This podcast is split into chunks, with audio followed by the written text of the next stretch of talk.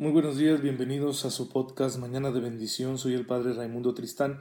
Espero que se encuentren todos muy bien, gozando de cada cosa buena que el Señor nos da, porque nos ama, porque quiere lo mejor siempre para nosotros. Sí, siempre, esto hay que tenerlo clarísimo. El Señor siempre quiere lo mejor para nosotros. El problema es que Él y nosotros tenemos ideas muy diferentes de lo que es lo mejor y por eso en ocasiones pensamos que, no es así, que Dios no dispone lo mejor para nosotros. Decimos, ay Señor, ¿dónde está ese millón de dólares que yo estoy esperando? Eh, y pues no, obviamente el Señor no te lo da porque Él sabe que eso no es lo mejor para ti. Lo mejor para ti serán las virtudes, la fe, la esperanza, el amor y todas las virtudes humanas también, por supuesto. Entonces, el Señor constantemente nos da su gracia para que recibamos lo mejor. Pero lo mejor según Él, y lo mejor según Él es mejor que lo mejor según nosotros. Es un acto de fe que hacemos. Decir, Señor, tú sabes bien lo que necesito realmente. Tú sabes mejor que yo lo que más me urge, lo que más le ayuda a mi salvación. Entonces, pues aceptar esto de parte de Dios y bueno, decir, bueno, tal vez yo tengo una idea distinta de las cosas que me gustaría tener, Señor, pero tú sabes mejor, así que yo acepto lo que tú me digas. Y con esa disposición uno puede vivir tranquilamente, confiado en que si estoy haciendo lo correcto, si estoy haciendo lo que a Dios le agrada, estoy haciendo la voluntad de Dios, todo lo demás va a estar en orden. Pase lo que pase, el Señor está conmigo y Él me ayudará a resolver cada detalle que se me pueda presentar en el camino de la vida. Por eso siempre la comunión con Dios, la adoración y la contemplación que es la forma más alta de oración, la contemplación, deben tener precedencia en nuestra vida cristiana por encima de todas las demás cosas. ¿Sí? Hay, hay tanto que hacer como cristianos, ¿no? La práctica de las obras de misericordia, el apostolado, el participar en los ministerios y grupos formales que tenemos en, en cada parroquia, en cada diócesis. Sí, eso es buenísimo, pero la precedencia debe estar en la contemplación la apertura ante la presencia de Dios, la apertura ante el misterio de Cristo, ser oyentes atentos de su palabra. Y creo que el Evangelio de hoy nos lo deja muy claro porque es el episodio donde Jesús es recibido en la casa de estas dos buenas mujeres, Marta y María, que son hermanas. Y Marta anda muy afanosa ahí con todos los quehaceres, terapeando, limpiando, barriendo, con los trastes, no sé, ¿verdad? Y María, su hermana, muy tranquila, está a los pies de Jesús escuchándolo.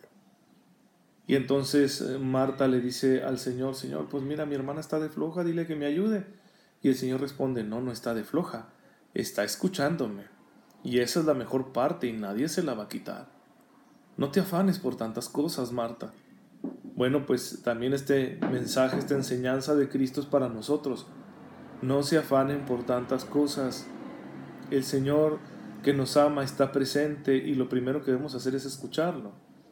Esto no significa fugarse de la realidad ni huir de nuestras responsabilidades.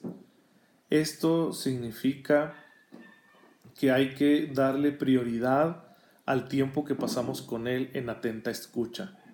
Ciertamente, toda tu vida, si la estás realizando con fe, con sacrificio, pues es, es comunión con Cristo. Pero hay momentos especiales donde uno se dispone mejor a estar en presencia de Jesús y escucharlo para aprender de Él. Porque su palabra no es cualquier palabra. Cristo no solo nos da una enseñanza, sí, intelectual, no solo nos transmite un conocimiento. No, el Señor Jesús con su palabra transforma el corazón. Su palabra penetra hasta lo más profundo. Por eso dice la carta a los Hebreos, en el capítulo cuarto, versículo 12, que la palabra de Dios es viva y eficaz. Es como una espada de dos filos que llega hasta lo más profundo.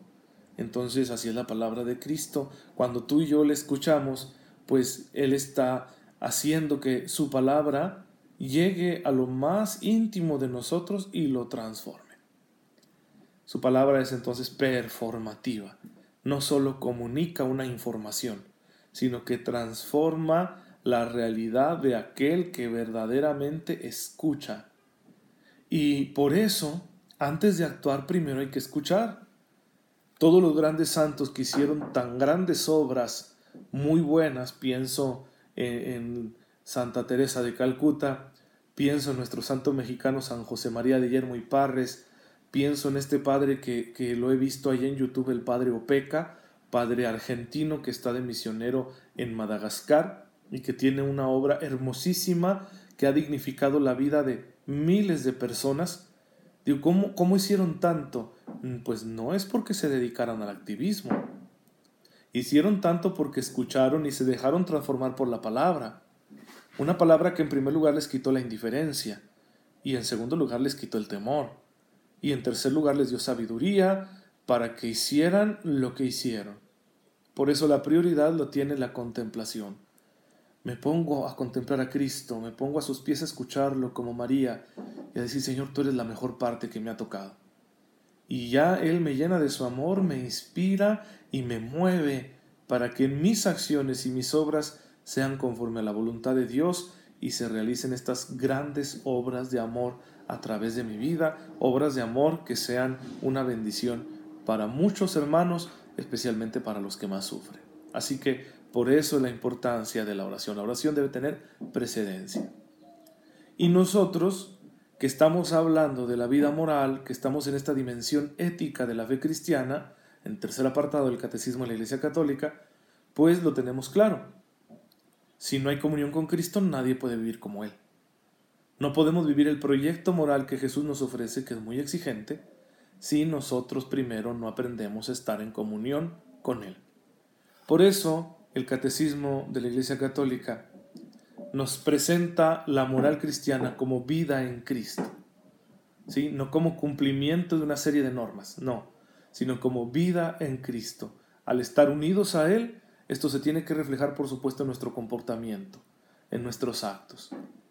Y esta catequesis que quiere ofrecernos eh, la Iglesia sobre esta dimensión, pues eh, la tiene el catecismo organizado de la siguiente manera. Dice el número 1697 del catecismo, que esta catequesis tiene que ser del Espíritu Santo, porque es el Espíritu Santo el que nos hace estar unidos a Cristo. Sí, dicen las escrituras que nadie puede decir Jesús es el Señor si no es por inspiración del Espíritu Santo. Entonces el Espíritu Santo es el Maestro interior que nos enseña a vivir rectamente, a vivir como Cristo.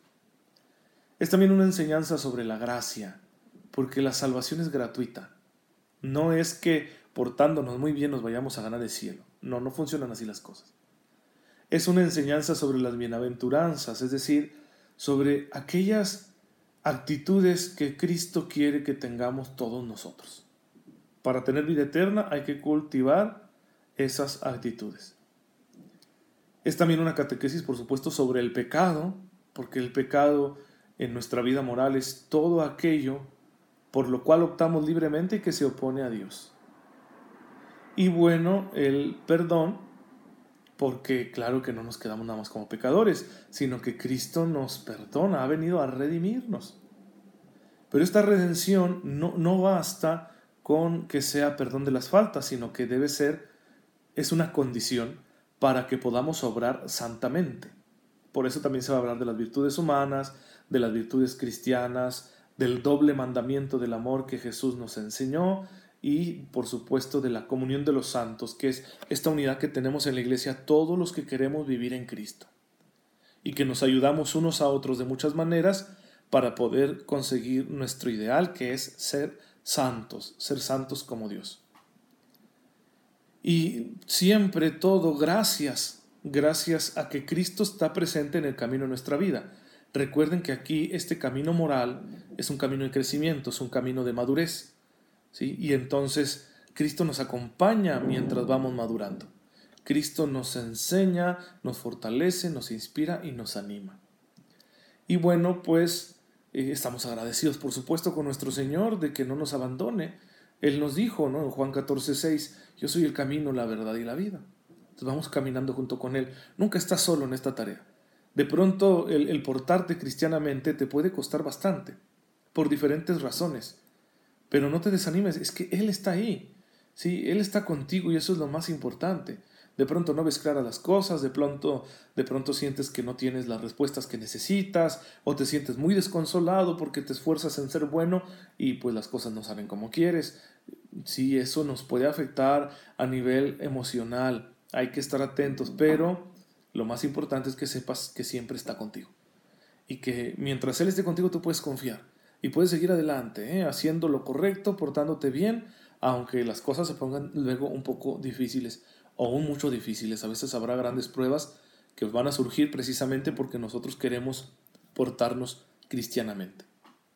El catecismo de la Iglesia Católica termina esta introducción citando a San Juan Eudes, que decía lo siguiente, te ruego que pienses que Jesucristo nuestro Señor es tu verdadera cabeza y que tú eres uno de sus miembros. Él es con relación a ti lo que la cabeza es con relación a sus miembros. Todo lo que es suyo es tuyo, su espíritu, su corazón, su cuerpo, su alma y todas sus facultades. Y debes usar de ellos como de cosas que son tuyas, para servir, alabar, amar y glorificar a Dios. Todo lo de Cristo es mío. Por eso yo tengo costumbre de pedirle a Jesús su manera de sentir. Señor, enséñame a sentir como tú, ¿sí? a percibir las cosas como tú. No percibirlas desde mi desánimo, ni desde mis miserias, ni desde mi egoísmo, sino desde tu corazón. Tú lo sientes todo diferente. Y esto, por supuesto, me cambia el panorama. Cuando me encuentro fastidiado y que llega alguien a pedirme alguna cosa, ¿verdad? Eh, humanamente me siento a veces tan cansado y tan frustrado que me dan ganas de mandar por un tubo a esa persona y decirle, oiga, no me, me moleste, tengo mucho que hacer. Pero cuando tú le estás pidiendo esto al Señor, Él te lo da realmente, te da su manera de sentir y entonces, no sé, actúa, ¿verdad? Sucede un milagro. Y de pronto digo, va, estoy fastidiadísimo y cansadísimo, pero esta persona necesita de mí.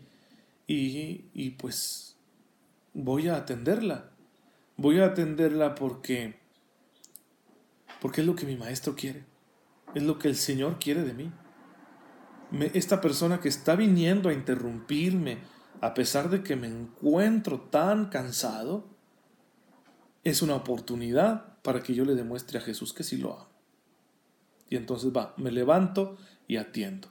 Cuesta, sigue costando, pero ya tienes una gran motivación. Y entonces como es algo bueno, Dios te va a dar la gracia de realizarlo y las cosas salen bien, bendito Dios. Mil veces me ha pasado que ya estoy muy cansado para la misa, ya no puedo más, ya no sé ni qué voy a predicar. Y yo le digo al Señor, Señor, esta gente te necesita. Y yo ya no puedo más, entonces tú te haces cargo. Y me ha hecho el milagro esas mil veces. De que llego a la misa y de pronto siento un vigor, una claridad mental, un amor tan grande que la misa sale muy bien. ¿Y cómo sé que, que esto viene de Dios? Porque en cuanto termina la misa vuelvo a estar como estaba otra vez cansado, ¿sí? Humanamente. Digo, va, pero en ese momento Cristo se apoderó de mí e hizo que, que la misa fuera muy eficaz, ¿sí? Con su presencia. Se sirvió de todo lo mío, también todo lo mío es suyo. Y entonces se sirvió de todo lo mío para iluminar la vida de aquellos hermanos que están allí esperando a través de su sacerdote los dones de Dios, esperando los sacramentos, esperando la palabra. Y qué bueno, gloria a Dios por eso.